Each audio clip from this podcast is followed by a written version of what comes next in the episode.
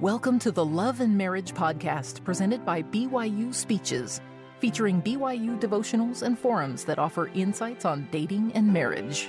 Be sure to also check out our newly released podcast entitled By Study and by Faith, showcasing BYU devotionals that blend reason and science with faith, university disciplines with discipleship, and the scholarly with the sacred. Visit speeches.byu.edu and click on podcasts for more details. I've often thought that it's really a great thing that nobody ever recites your faults and failures when you stand up to talk. Otherwise, we may be here for some time. You know, it's it's uh, well, it's quite a feeling to stand at the devotional pulpit at BYU. I have sat where you sat, listened to my heroes talk, and thought about the other heroes who've stood here Karl G. Maeser, Brigham Young, Spencer W. Kimball, and all the great people who have stood here. It cannot, uh, cannot be anything but humbling to try to occupy a position which they have filled so well and so nobly. I don't uh, flatter myself that I am called by the Lord to stand here, but at least He didn't prevent me from coming, and therefore I'm going to be allowed to say something. Um,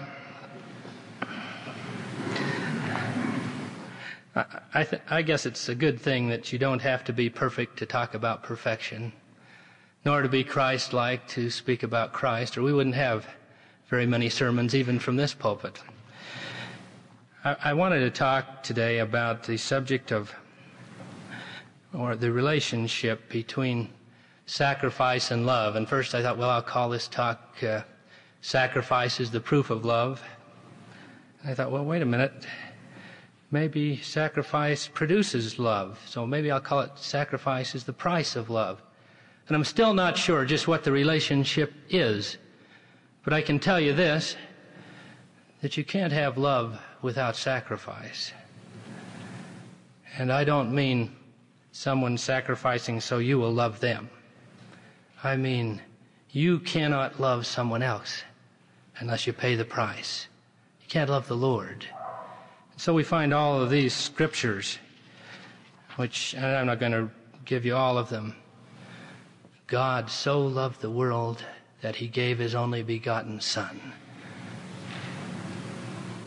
If ye love me, keep my commandments. Greater love hath no man than this, that a man lay down his life for his friends. You see how the sacrifice and love are tied together here. Whosoever forsaketh not all that he hath, he cannot be my disciple. Or contemplate the story of the young ruler, rich, accomplished, who comes to the Savior, throws himself at his feet, and said, Master, what shall I do to be perfect? And the master said, Well, keep the commandments. Thou shalt not kill. Thou shalt not commit adultery. Thou shalt not steal.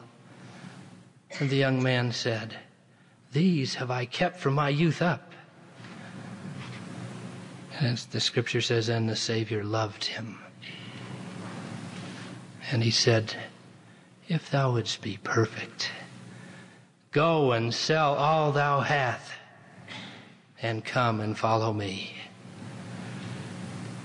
And the rich young man went away sorrowing because he had much.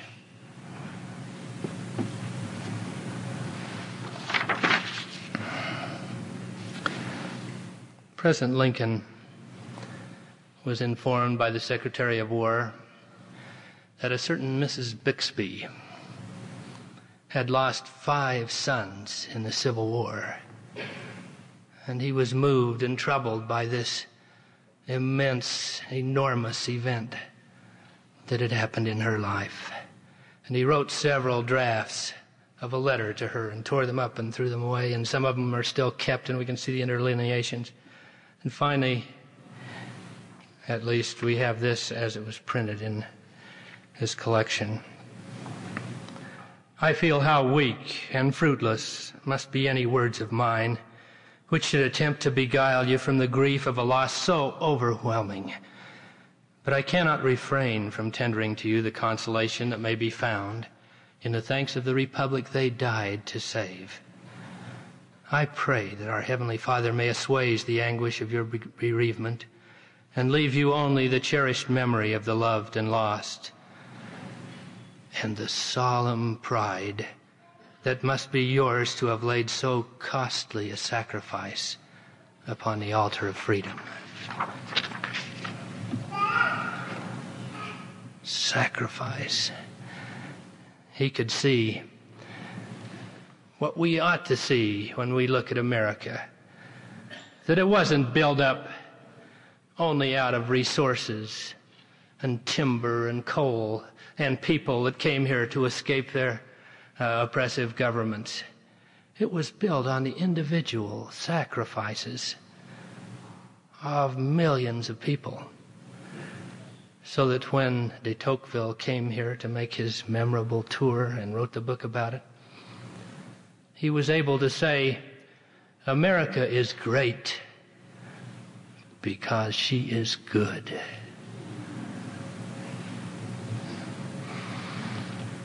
And one wonders as one looks around, how long can this greatness last? when so few seem to be willing to pay the price. When 10 to 20 percent of the young men will not even fill out an application or fill out a registration for the draft and justify it on conscience grounds. I don't mean to be critical of, of those who choose not to fight because of belief, because I believe that the American system can embrace diversities of belief on this subject as on all others.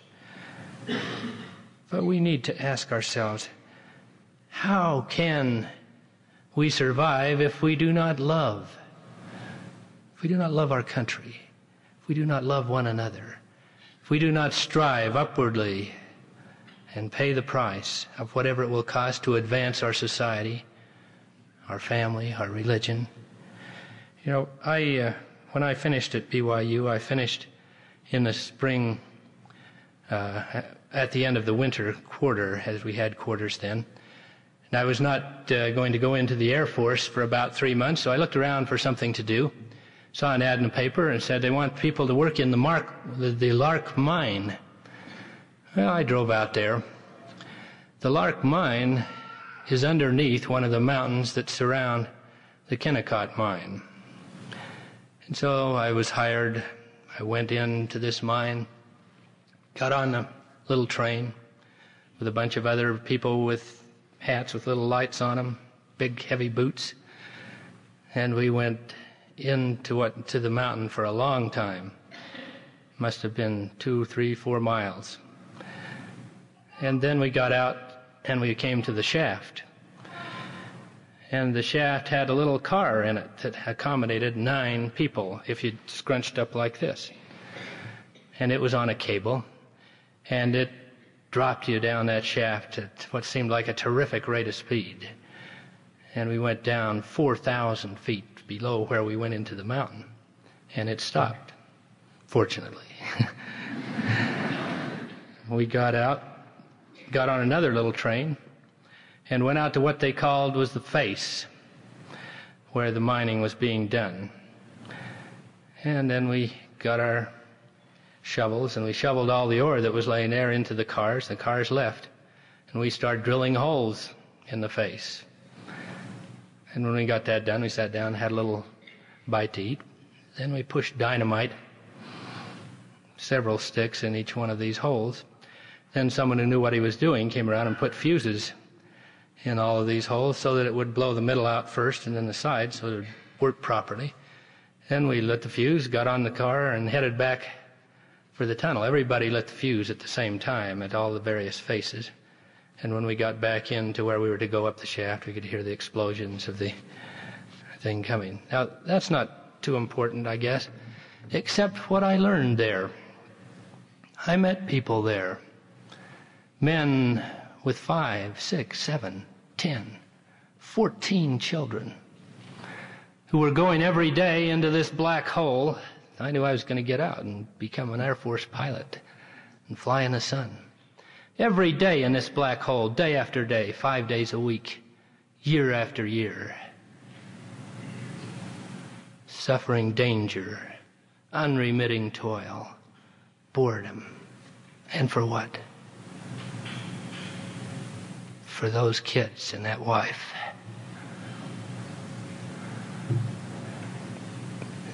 For the, to get them out of that hole. Well, that's sacrifice. Sacrifice isn't paying your tithing, or going to church on Sunday, or filling a temple assignment, although that's a little bit of the price of love.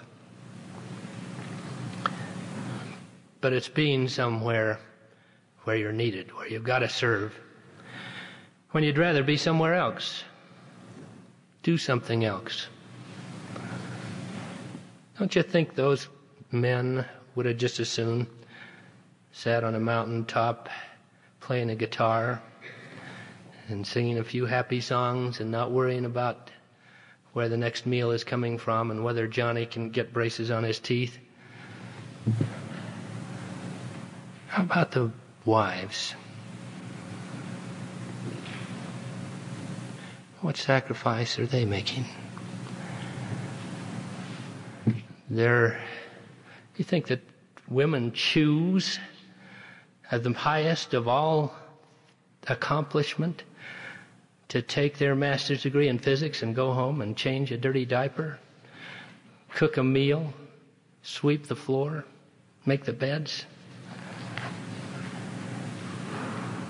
You don't think that's sacrifice? And you don't know what sacrifice is. Well, in the 13th chapter of Hebrews, and also in James, the second chapter, there are discourses about faith and how people showed that they had faith. And some of them examples are the same. Rahab the harlot, Abraham sacrificing Isaac, um, Moses giving up all the riches of Egypt to be with his people. And they list all these other things that prove that these men have faith. Well, I, I'm saying, well, maybe it proves that they had love for the Lord, that there is nothing that they would withhold from him. I'd like to look at the sacrifice of Abraham for just a minute. It seems so easy when we read it on the page, you know. The Lord came and said, Abraham, and uh, he said, You've done all I've asked you to do, and now I've got this thing I want you to do. Take your son Isaac, your only son, whom thou lovest, and offer him as a sacrifice. Well, can you, can you imagine what Abraham felt there? How long did he wait to get Isaac? The Lord promised him several times when he left his home in Ur, when he left Haran, when he came in to the land of Palestine, or Israel, when he did each of the things which he did at the Lord's request. The Lord said, Well, you're going to have a posterity that'll be numerous as the sands of the sea, and it's going to bless all nations, and through that lineage the Savior will come. And after a hundred years of waiting, Finally, the angel come to, came to him and said, You're going to have a son. And even Sarah couldn't believe it because she was very old, long past the age of childbearing. And after all this miracle, and after everything's being fulfilled, and life is good, and he loves this boy with all his heart, the Lord comes and said, Well, I'm going to take the thing that you love the most. And he gathered up his sticks of wood, took his servants and his son, whom I take to be either a late teenager or in early 20s, and they go to the foot of the, of the mount. And he tells the servants to stay there, loads the wood for the sacrifice upon his son's back, and they start to ascend the mount. And eventually, his son says, well, Dad, um, where's the sacrifice? Where's the animal? And Abraham can't tell him right now. He says, The Lord will provide a sacrifice. They go on up. Can you imagine the sacrifice that Isaac is willing to make? His father explains it to him. He doesn't conk this hundred year old man on the head and say, You're crazy, I'm going down the hill.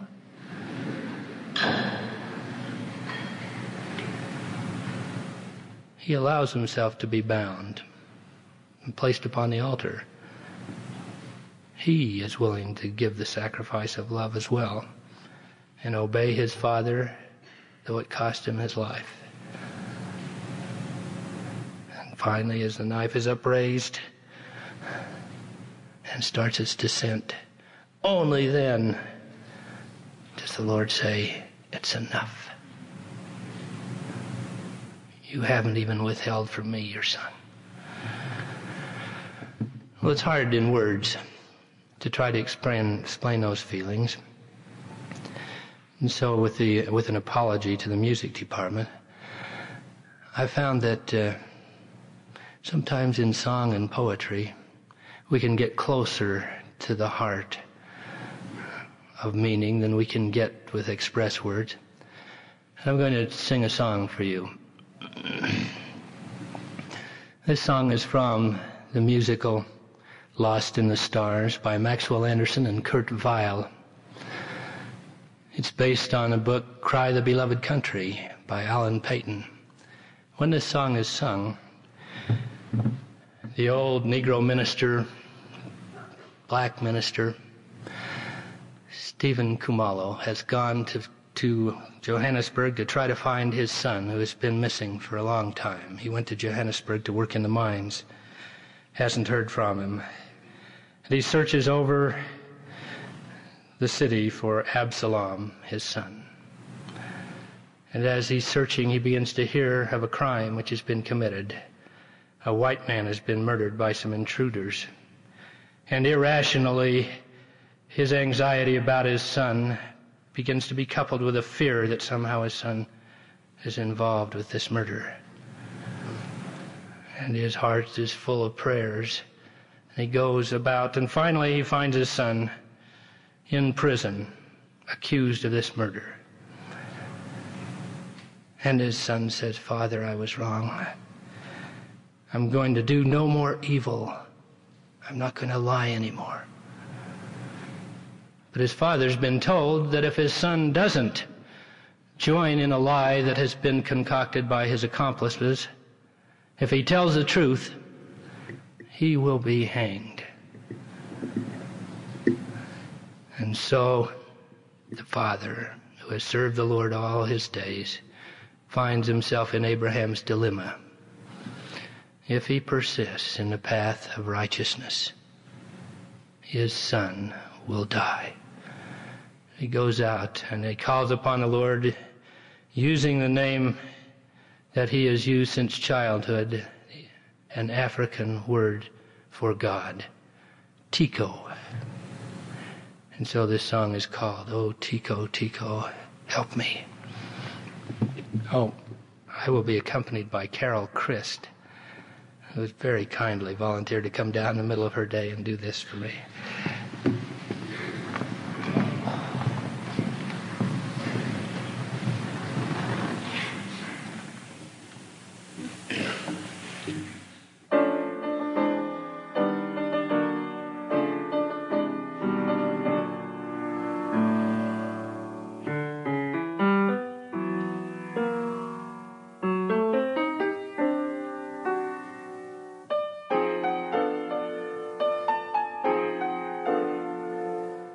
What have I come to here at this crossing of paths? Shall he tell a lie and live, or speak truth and die? And if this is so, what can I say to my son? Oh, Tixo, Tixo, help me.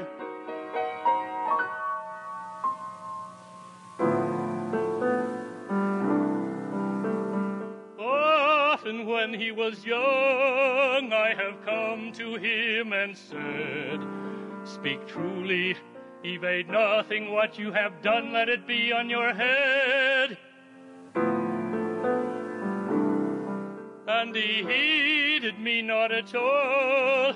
Like rain, he ran through my hands, concealing as a boy will, taking what was not his, evading commands. For he seemed to hear none of my words. Turning, twisting, he ran through a tangle of night and days, till he was lost to my sight, and ran far into evil and evil ways, and he was stricken and struck back, and he loved, and he was desperate with love and fear and anger, and at last he came to this. O God of the humble and broken, those who have nothing, nothing, nothing to this, to the death of a man, to the death of a man.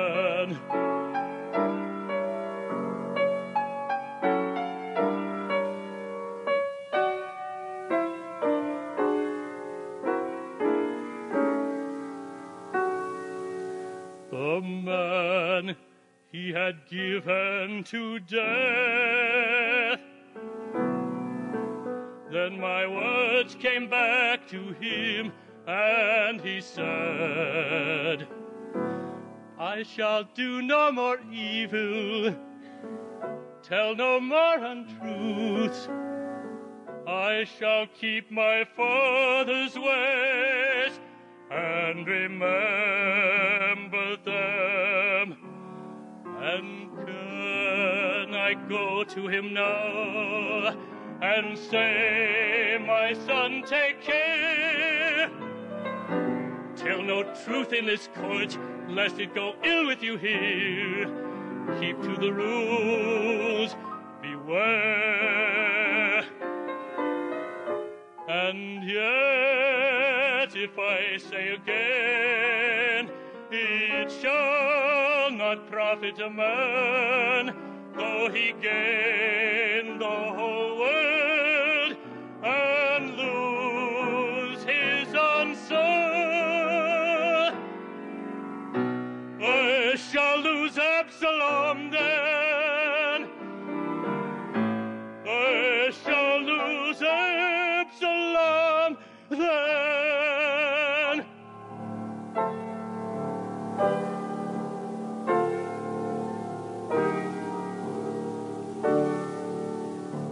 Oh, Tika, Tika, help me.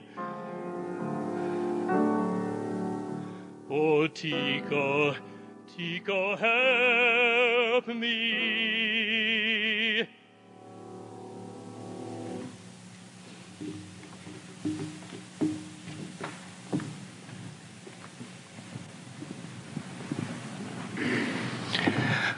Now I want to, having talked a little bit about the quality of sacrifice, the payment for love, I want to look at something of our modern world, where we're going, and see if we can see our way a little bit. It ought to be obvious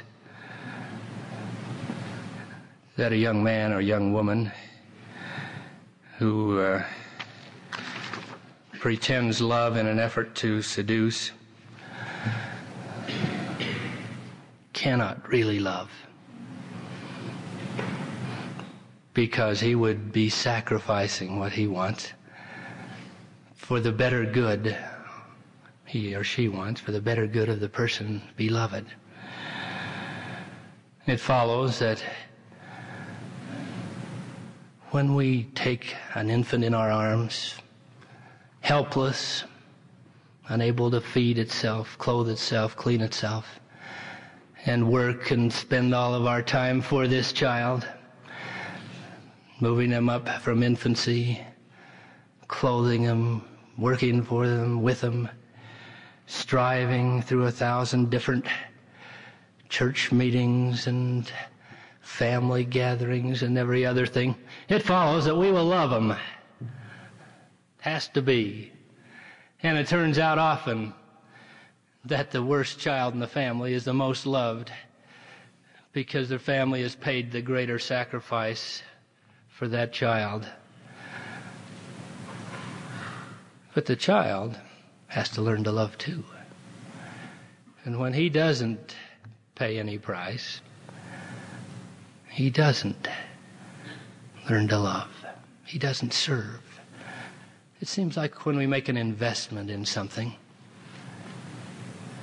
we value it, we care for it.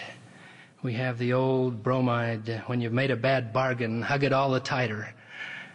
And so we, we do that.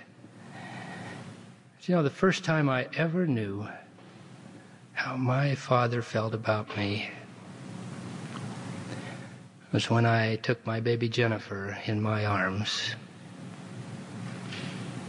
And I said to myself, Dad held me like this.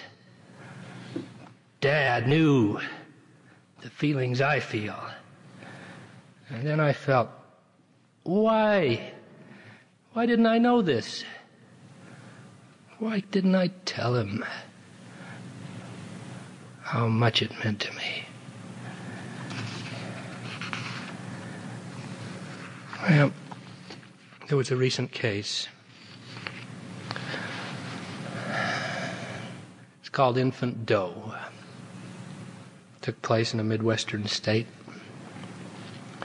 Infant Doe, you notice how legal people tend to divorce all passion, all emotion and meaning from things. We're calling him Infant Doe. This little child had parents who had names. I guess he never got a name. He was born a mongoloid child, retarded, but no one knows how severely because you don't find that out until you've had a chance to raise them and see whether they can learn and how much. But he also had a correctable defect. His esophagus was not connected to his stomach, and he couldn't eat. And so the doctor said, Well, we'll go in there, do an operation and connect those things. It's a serious operation, but it can be done. The parents said, wait a minute. This child is retarded. It'd be better if he didn't live. So we don't want you to perform this operation. And of course, the doctor could not without their assistance. So some well meaning people said, well, we'll go to court and get an order that forces him to let him have the operation. And they went to court. And to the disgrace of the American judicial system, the court said, We cannot order this. So infant Doe died. What was his crime, his capital punishment? That he was retarded. And so now we're beginning to what was it that his parents didn't want? It would have been inconvenient, their lawyer said. Would have been inconvenient to raise this child. This child wouldn't have the same quality of life. What do we know about quality? Does a bird have no quality of life because it doesn't think like a man? Or is it a finished product as the God of heaven intended? What do we know about a retarded child's quality of life? Unless we can be that child. But we do know the difference between life and death. So his parents never paid the sacrifice. that they would have paid to learn to love infant dough. And who knows, in the great sea of cause and effect, what effect that one case has on the whole quality of the life of the, all the people in this generation, even. We cannot afford. It's kind of like Ray Bradbury's story of the time traveler who goes back and blunders off in the Paleolithic times. He blunders off of the path and steps on a butterfly. And that butterfly never grew up, never had children. And when he gets back to the time from which he left, everything has changed, and for the worst, I guess, because that one life was taken out. It's, it's Thoreau's concept that every deed goes into the great sea of cause and effect and remains there throughout eternity. I read uh, an interview with a lady who uh, was suing her doctor because he allowed, he did not tell her about amniocentesis, and therefore she wasn't able to find out in advance that her baby was uh, a mongoloid child, and therefore she couldn't have an abortion and have it destroyed. In the interview, she said, Well, I'm glad that I know Tommy. I'm happy that I know Tommy, is what she said. But I would have been happy if I hadn't known him. I wonder. I wonder how long the reverberations of destroying that life might follow. When you, there must come a time when you must pay the price, the sacrifice of love. I was looking at a, an article in the Wall Street Journal about something called values clarification that's been offered for teaching in our schools for about 10 years. I don't mean in Provo schools, but in schools throughout the country. What this says is that there really isn't any right or wrong or good or bad. It's what we say they are. And therefore, we shouldn't be imposing on children our moral standards and beliefs. They ought to make their own moral standards and beliefs. They ought to experiment around. And so they're saying, well, Society shouldn't tell you what your sexual behavior ought to be, or whether premarital sex is wrong or right, or whether you ought to use drugs. You make up your mind after you've examined it for yourself. And so some 13, 14, 15 year old child, not having the benefit of the experience of older and hopefully wiser heads, is making up a set of values and acting on those values. And whenever their parents say, Well, what you're doing is wrong, he or she will say, uh, You can't tell me that. That's your value judgment, not mine.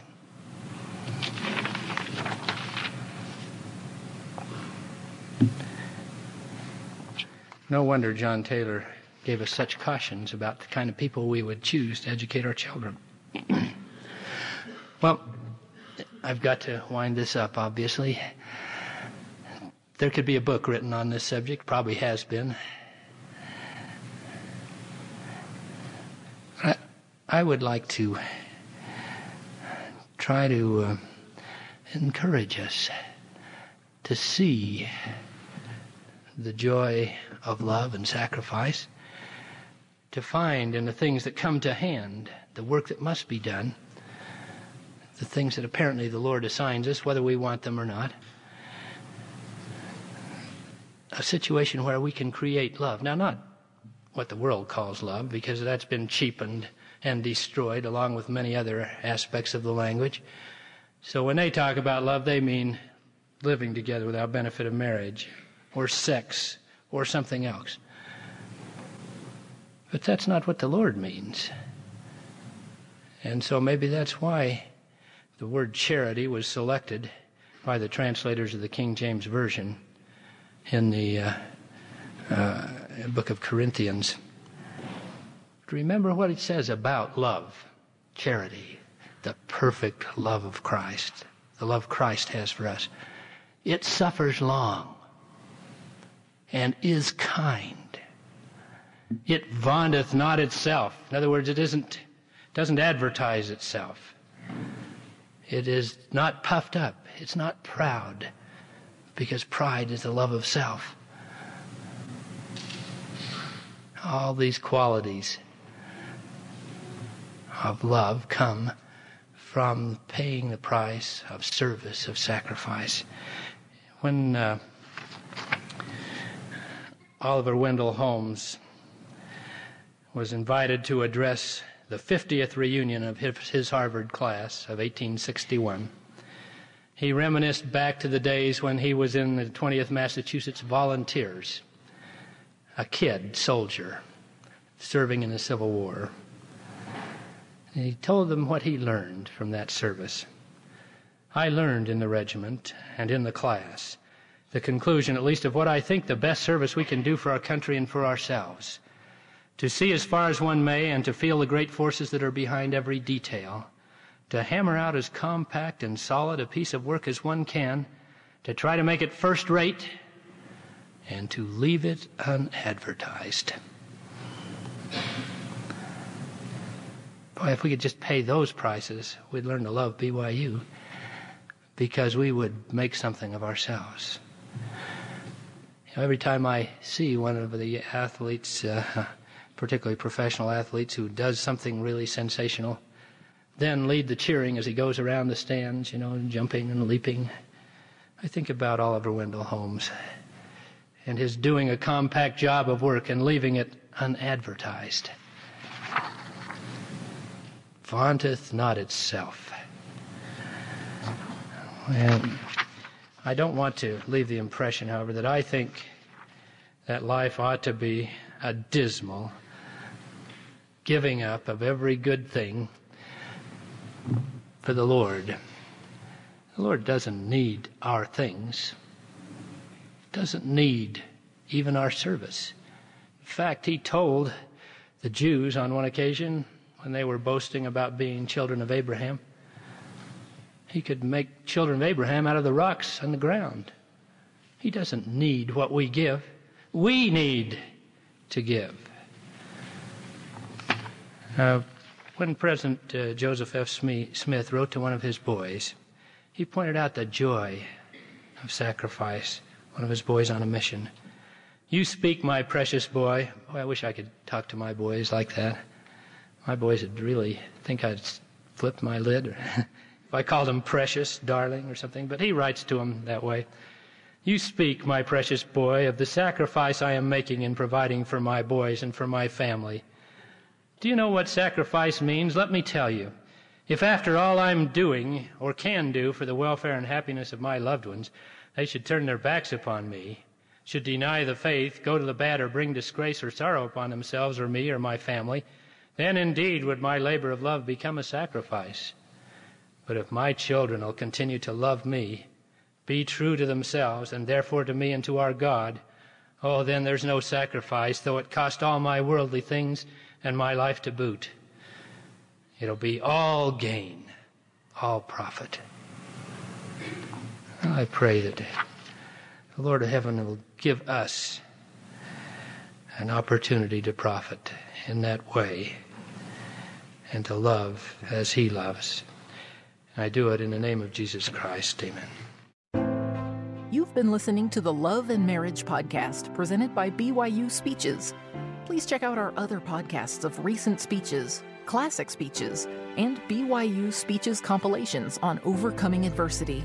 By study and by faith, come follow me, the prophet Joseph Smith, and Jesus Christ, our Savior and Redeemer. Go to speeches.byu.edu and click on podcasts for more information. You can also find all BYU Speeches podcasts at your preferred podcast provider.